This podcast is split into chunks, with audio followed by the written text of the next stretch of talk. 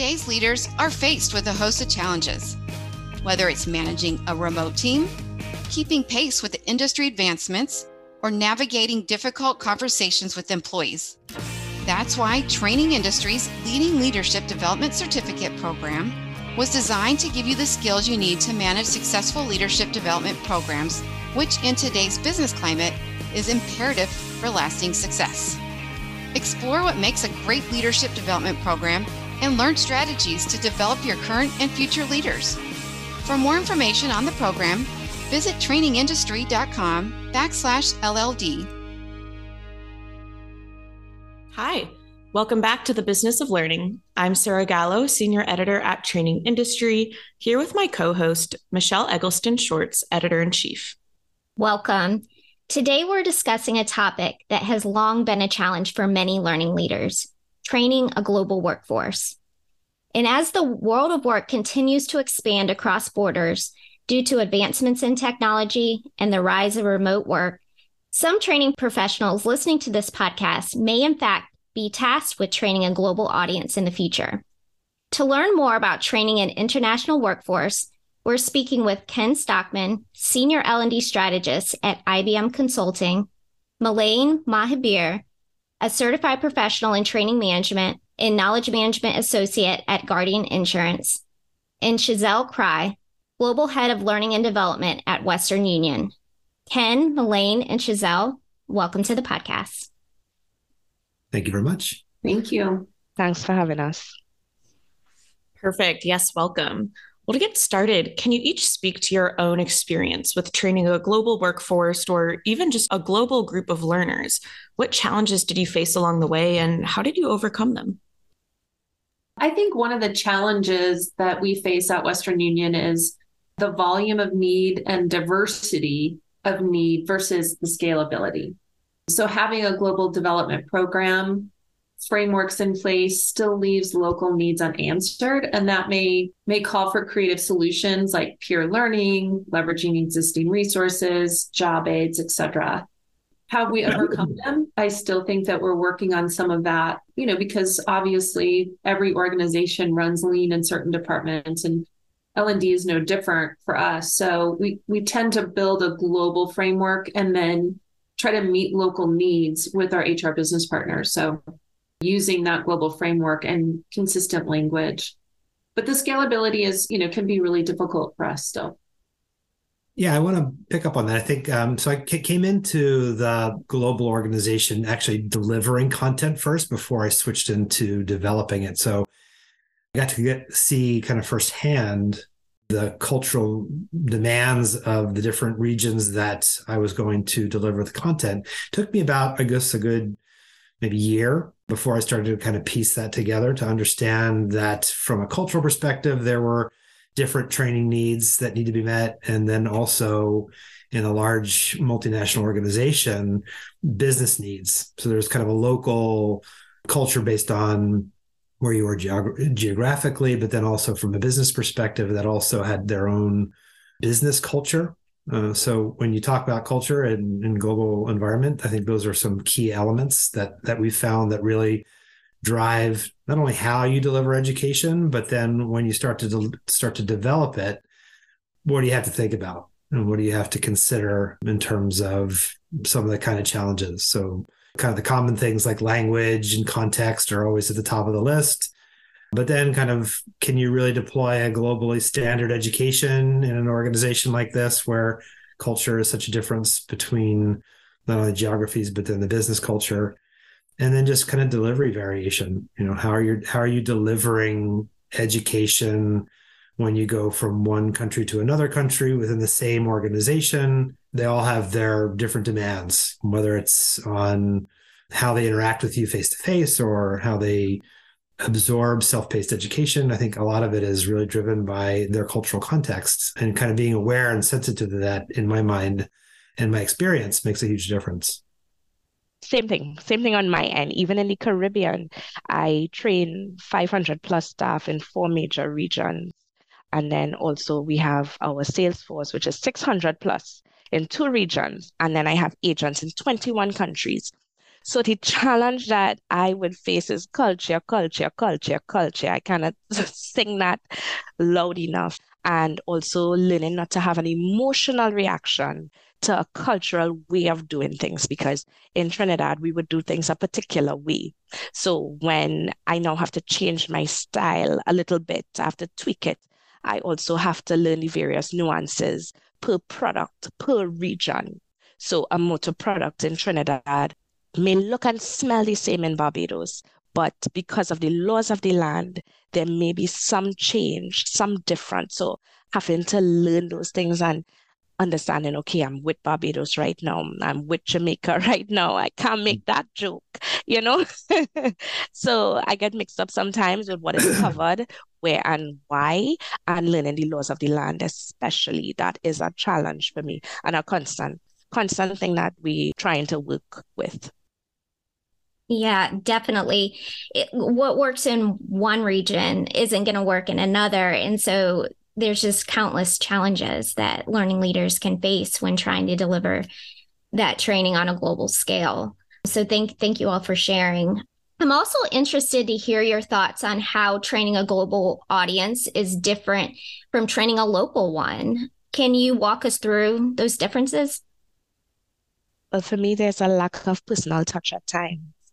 And I think the pandemic did that because before the pandemic, I would travel to these various countries and do the training and in person and you touch, you feel, you see an expression. Now persons have the option to keep their cameras off. Uh, so while I may know someone in my country, in my organization, I may know Ken. So even if Ken's cameras off, I could call on Ken. Ken, I know you're there. Let me hear from you. But I would look at Michelle and be like, oh, what country is Michelle from?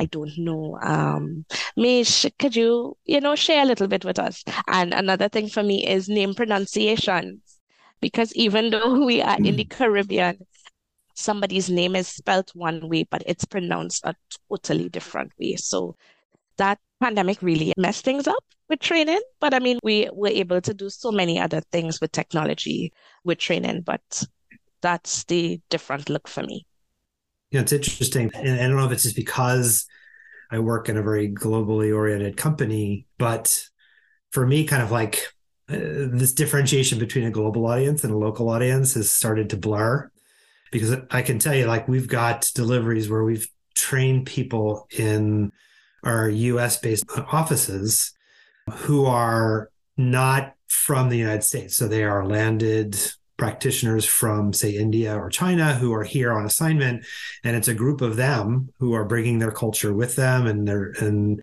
all of the context that we talked about before. So while you think you're delivering a local uh, program, it's not really when you think about it on a global scale. So that's been something that's very interesting. So it's kind of like no matter where you are, there you are, you know, kind of the thing where you find yourself. Um, and if you're a global faculty member who is coming here in the US, or if I am traveling to another region where I'm co delivering with a local faculty member.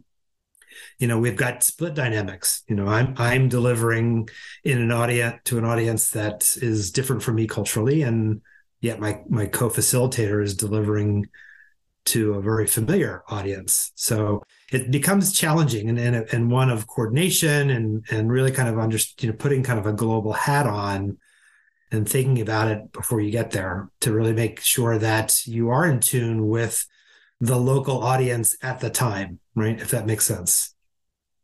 Yeah, I mean, I, I think to summarize what both of them are saying is, you know, the topics and content delivered to to more global audiences are sometimes just more general. And then training for local audience can be more customized and specific. And a lot of times the local audiences, especially if the training is performed by someone local as well, there's more participation from the trainees and and then when mm-hmm. delivered to a global training kind of what melanie was saying like sometimes they keep their cameras off and you know they're not participating.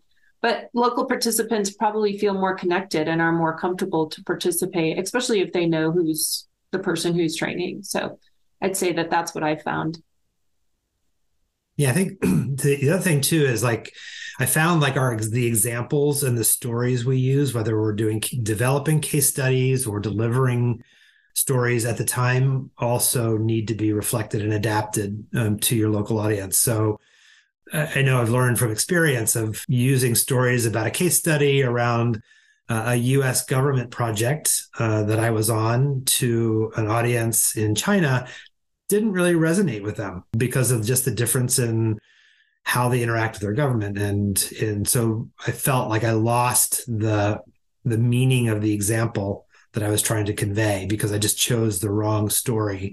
So I think being adaptable in that way and understanding what stories can I use and how can I or how can I adapt this story to be more locally relevant when you're in a global audience makes a huge difference for learning penetration and kind of reinforcement of the the skill you're trying to build and not getting it diluted by using a bad example or a bad story or an inconsistent or irrelevant story. I agree to that. Uh, I, you just don't want to lose the learners because they can get turned off immediately, right? Mm-hmm. I agree to that, Ken and Shezelle. Yeah, for sure. I do want to take a moment to kind of dive into that technology aspect here because you all have mentioned, you know, it can be difficult when people have their cameras off and that engagement piece can be really hard when you're training a global audience. So I'm interested to hear how have you all used technology or virtual tools when training a globally dispersed workforce and do you have any tips for our listeners around how to engage learners in a virtual capacity? For me, videos videos, videos to show especially the similarities of a product. So if I'm training on a Moto product, uh, I use Moto because it's easier, right? I can use a video to to lump, okay, you're covered for this, you're covered for that, you're covered in the event of this, because everybody would have that because of the laws of the land, right? And then then we could discuss the differences and I could also send the video out. That way for continuous learning, they can check it out at any different times breakout rooms that helps breakout rooms to use as engagement so i can split persons up as opposed to you know i use it when we were training in person and you walk into a room and Ken sits with Shezelle and Michelle sits with Sarah because they know each other, they're from the same company, same department. No, you split them up, right? So breakout rooms, you can you can do that. You can split persons up so that you can get more engagement, you can get more cooperation. So that is a form of technology that I use. I also use Venngage and Canva for all my infographics, job aids, everything. They are a godsend. So that's it for me with the technology. I would say they really the same thing. I mean, we do a little AI and machine learning powered through our HRIS to to fuel individual development. But with Melanie, what she said, you know, I mean, we have to give kudos to Zoom, right? We're connected right now on it for this podcast and and it's great. And I love the chats and the polls and we have to use it in a global way and it's the best thing that we can use to to engage our audience via a video. So yeah, I think that's the that's the truth. And and it's also how you upskill your faculty to use the technology most effectively, right? So we have same kind of products that I think most everybody uses, whether it's WebEx or Zoom. It's um, and we started really using this before um, COVID, right? So pre-pandemic, we have you know started to invest a lot more in doing virtual classroom deliveries and and really not only adapting and adopting the technology but ensuring that our faculty who were delivering on those technologies were doing things like okay now is the time to use that that poll right? Or now is the time to take a quick break or uh, look to engage the audience so that you're really leveraging some of the dynamics that we got used to in say a live classroom. So that was a really important concept for us was not only taking the technology in and on but how do we actually use it effectively, which I think is a big learning curve for a lot of organizations. Just putting the technology in place is one thing, but really making it work for you is a big part of the investment, especially in the L&D organizations, really kind of making sure that you're helping your faculty or whoever is responsible for delivering be really confident and comfortable with the technology. And that might be you know even taking it out of their hands right so we've got you we use things like um, facilitators who that's their whole job right is to facilitate these global uh, classrooms taking on the heavy lift of working the technology but leaving the the content delivery to our faculty and that's really what they're expert at and then I think it's just also experimenting with new technologies, things like in a self-paced mode, simulations are a big thing that we're that we're now deploying much more frequently because it's not all about the live virtual learning. It's also about how do we implement really more effective and efficient uh, self-paced programs um, when we're not in front of people live. So that's another uh, big development for us, which is really kind of coordinating these experiments, these technology rollouts uh, centrally assessing what works, assessing what doesn't work, and maybe even following the market in certain areas. Like I know my our leader keeps telling us that VR not a big thing for us right now, but I know there's some organizations out there that are really leveraging VR to use that to help uh, supplement classroom and, and, live virtual training. And Sarah, you, you asked about tips, right?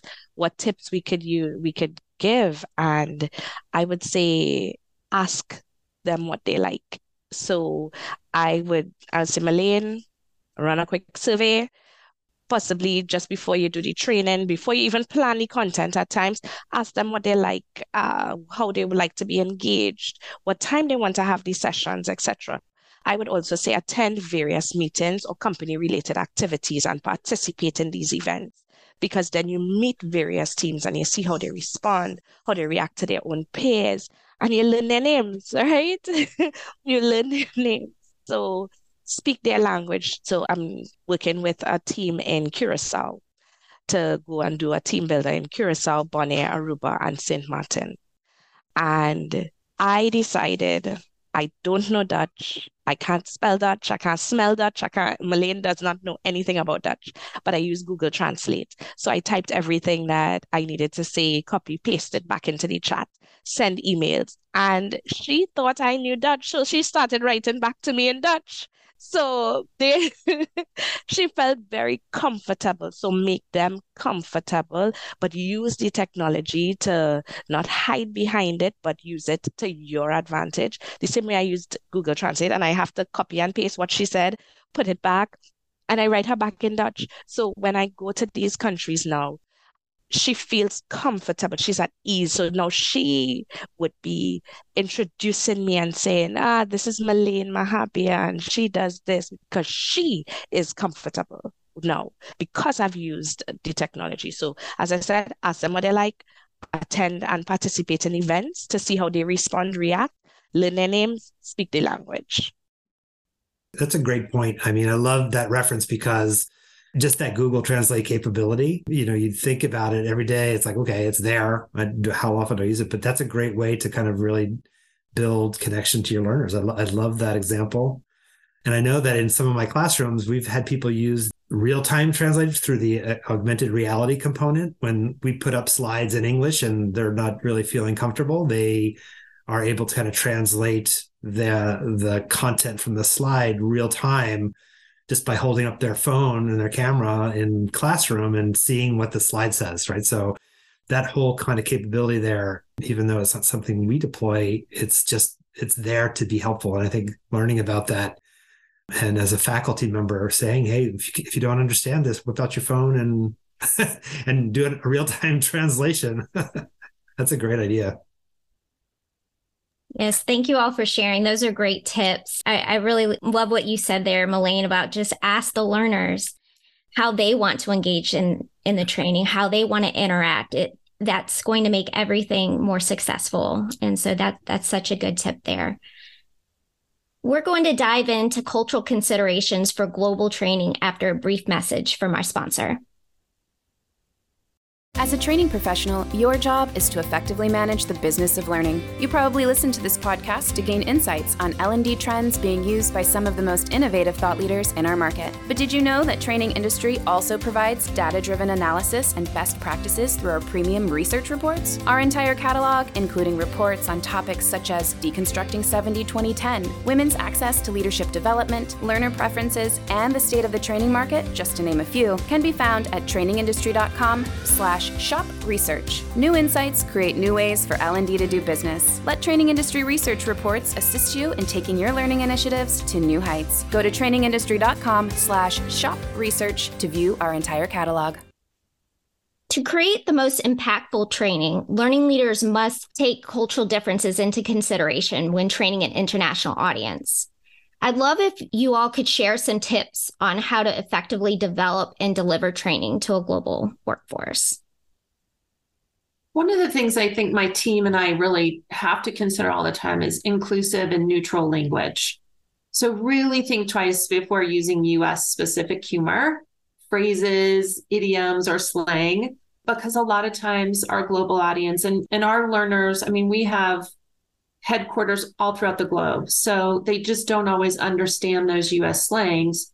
Regardless that they speak the language and maybe have been to the country, they still don't understand it all the time. And it may be really sometimes carrying a different meaning completely. So when we do develop something, we have people from all over the globe looking at it, editing it, you know, including even our values and behaviors, which Western Union recently did to say, how does this word translate? what does it mean? What does our behavior statement mean?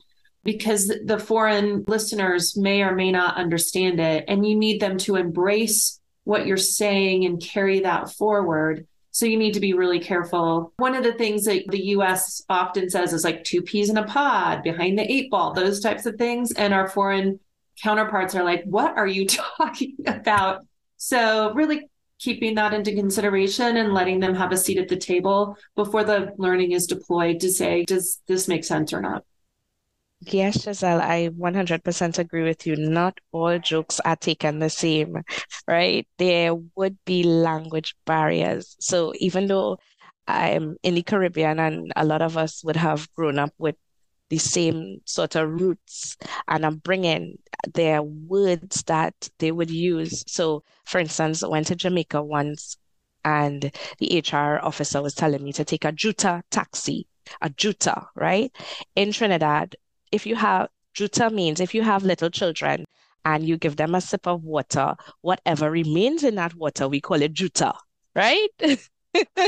so imagine my concern, a shoot a taxi. Yeah, gross. so only when I got to Jamaica and I saw Juta on the on the taxis, it was Jamaican uh, Unified Taxi Association or something like that.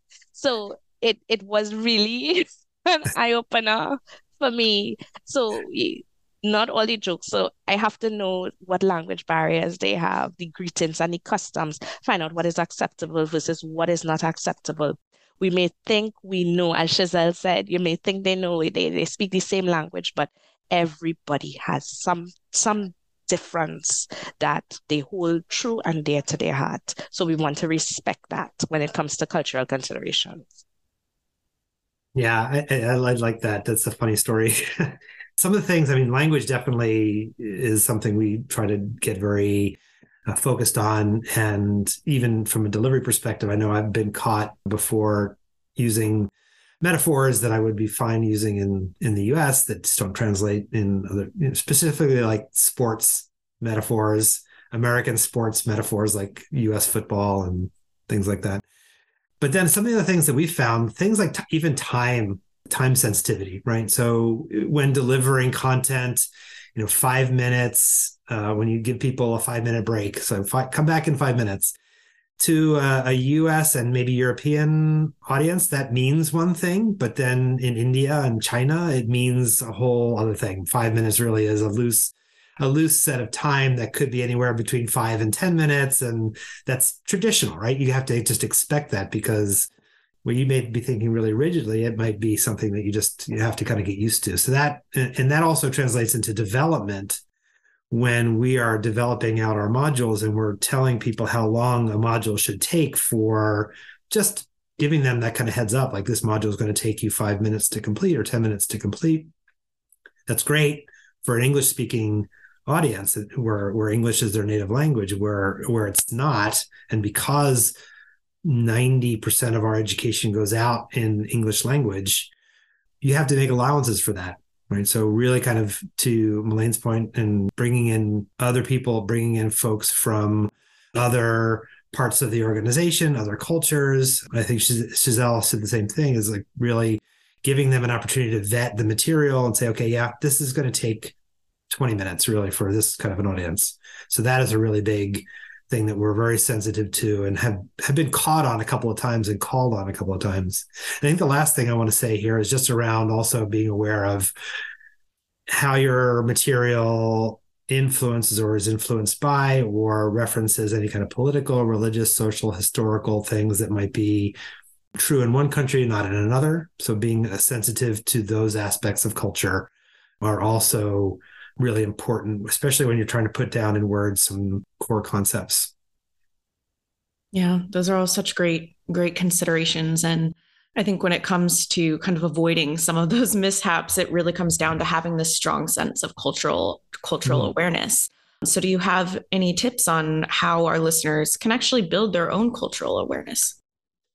I think Melaine and Ken both said it earlier in some way about just asking. Ask about the phrases or general cultural practices from the countries of the people participating. Make time for that at the beginning of the training.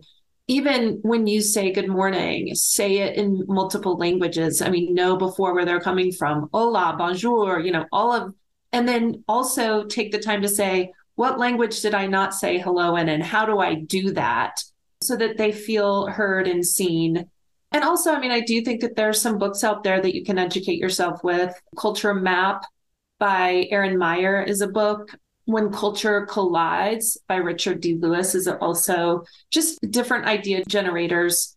And then, you know, something really simple is to schedule those trainings where participants from multiple time zones and countries and regions are really encouraged to attend obviously have the gratitude that they are joining regardless of time zone and and then address like what time is it and what would you normally be doing? And just spending a couple of minutes to engage them so that they're there and present because you're understanding it might not be the most convenient hour for them. So that's kind of a, a long list of different things but i'd say that that's some of the things that me and my team are doing.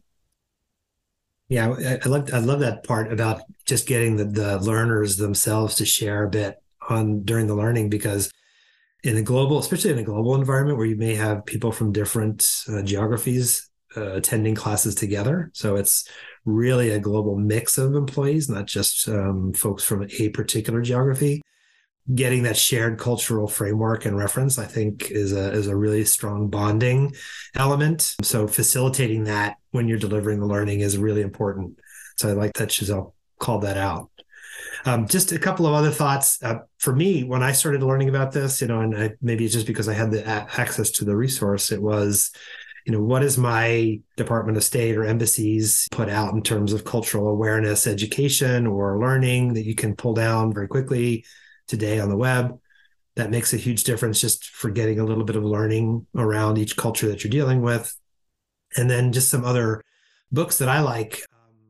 David Livermore's Leading with Cultural Intelligence. It's more for leaders in general, but I think it applies to the learning environment. It's it's helpful to help frame that kind of sense of what having cultural intelligence is all about.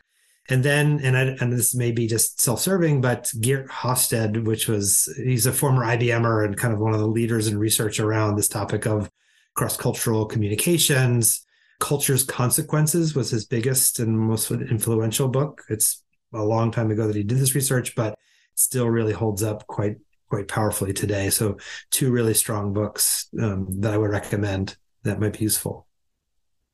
Yeah, I agree with you all a lot on asking a trusted person to share and explain some of the customs, some of the traditions.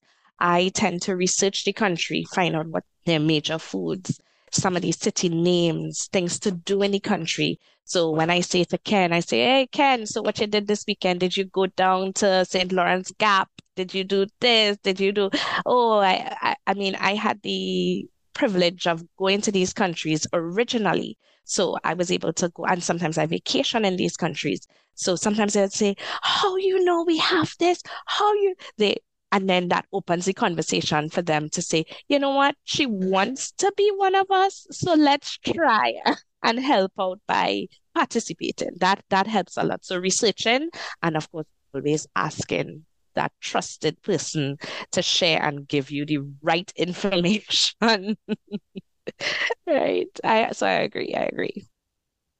Yes, that is great. Thank you all for sharing. Those are some great resources that you shared that our listeners can check out. Aside from cultural differences, what other challenges might learning leaders run into when training an international workforce, and how can they overcome them? I think sure Shezelle and Ken spoke about time differences.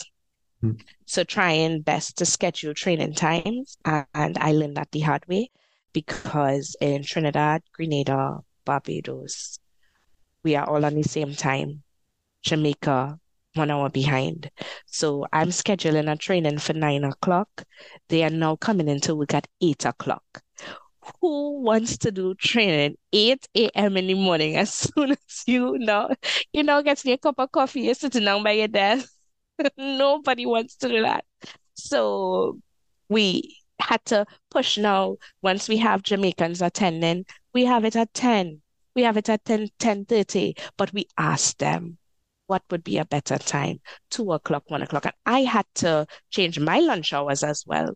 Normally, you can't have lunch at 12 because you have Jamaica to take into consideration. So that is one challenge for me that that time difference. I mean, there are many different challenges, eh?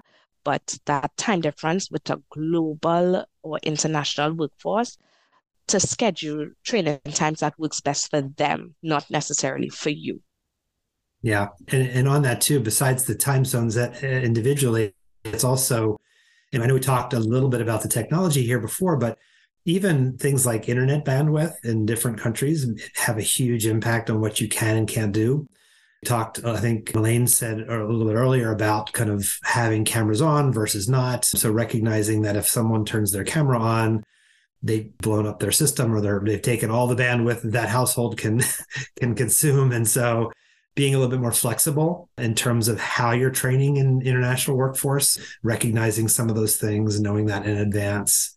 You know, we've had examples in, in dealing with folks in China that their internet is intentionally slowed down points in time. So, you know, having to kind of understand that and what you can and can't do when it comes to even our self-paced learning, making sure that you're not really put, pushing so much content in ways and that is going to restrict people to access it because if they can't access it, then they're going to turn be turned off or they're not going to take it. And if you're relying on that particular type of training program, you don't want that to be a you know a turn off. Things like even there's no YouTube in China, right? so we you can't use it. And you know, we put a lot of videos out and some of our content that are things from YouTube we have to find alternate sources for so that some of our audience can participate and actually see the that those videos and make them part of their training. So being a, being sensitive to those kind of it takes time to understand that, but once you get there, being very intentional and conscientious about remembering that makes a huge difference for our learners. Yeah, I, I would say not all regions around the globe have the same priorities. So keeping in mind that while you may have an overarching training program that needs to be rolled out, different offices, different regions are facing different challenges with their teams and their team members and maybe their production. So it's not always going to be possible to develop content that is 100% relevant for what's going on in each region. So while while self-paced resources may work in some areas, others may require more hands-on methods. So even if you get everyone to agree on the most important training needs, you know, an overarching global program, you may need to develop it in two or three different types or two different ways to ensure that you can make the largest impact. So you asked how can we overcome it and it's just when you think about designing a program make sure you put that time in and like Melaine and Ken said earlier, ask, ask, ask, ask. What's the best learning methodology? What's the most engaging for that area based on the content? So don't just assume, make sure you ask and then lay out your development plan or your project plan when you're creating that training for the different methodologies that are going to stick in that region. Yeah, those are all such great tips. Well, we've covered so much ground today and you shared so many great resources, which I'm definitely going to be checking out after we finish up this recording. But before we do wrap up, are there any final takeaways or best practices that you'd like to share? For me, it is don't let global training and the cultural diversity around your organization intimidate you, right? Take it head on. It gives you a great opportunity to invest in your own learning. And for those of you who work in a you know, very large or even small global organization, learning about other people's culture, I mean, that's what brings us together as as certainly as employees, but people second secondarily. So invest in it. For me, over the past 10 years being in this role has really opened my eyes to just some things about various cultures that I would never have known had I not been engaged in this space. Because I think it's really been helpful to kind of understand some of the really subtle aspects of culture that you only get from being there and also in you know engaging directly with people who occupy that culture who come from that culture i'd just like to add listening to the learners of course listen listen listen you may be the expert in training which is perfect. That's what you're supposed to do. But you're not the expert in that culture. You're not the expert in that country. You're not the expert in that organization. So listen to them get feedback from them accept the differences and find a workable solution. You may have certain things in place that you want, that you know if I do it this way, it's going to impact. Uh, and then they hit you for six, as we call it. That's a cricket reference, right? Y'all may say hit a home run. And um, so you know that this particular thing that you're going to do is going to hit them for six, but it doesn't work. So you have to not take it personal. It's not about you.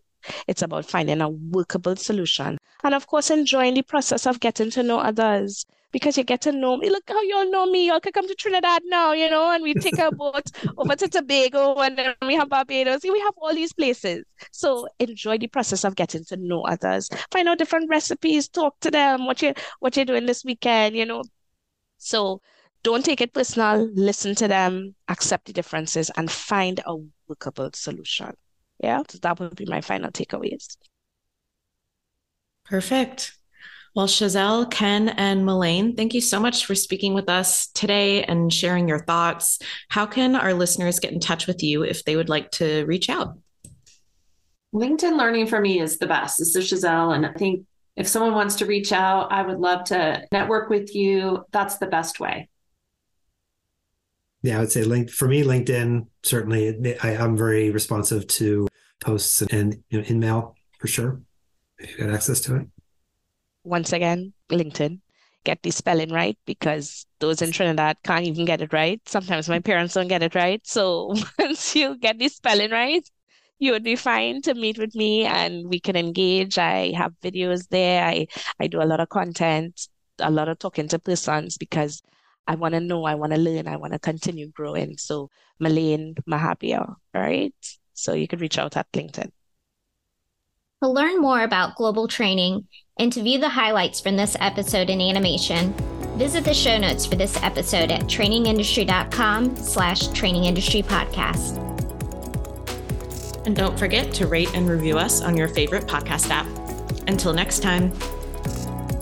If you have feedback about this episode or would like to suggest a topic for a future program, email us at info at trainingindustry.com or use the Contact Us page at trainingindustry.com. Thanks for listening to the Training Industry Podcast.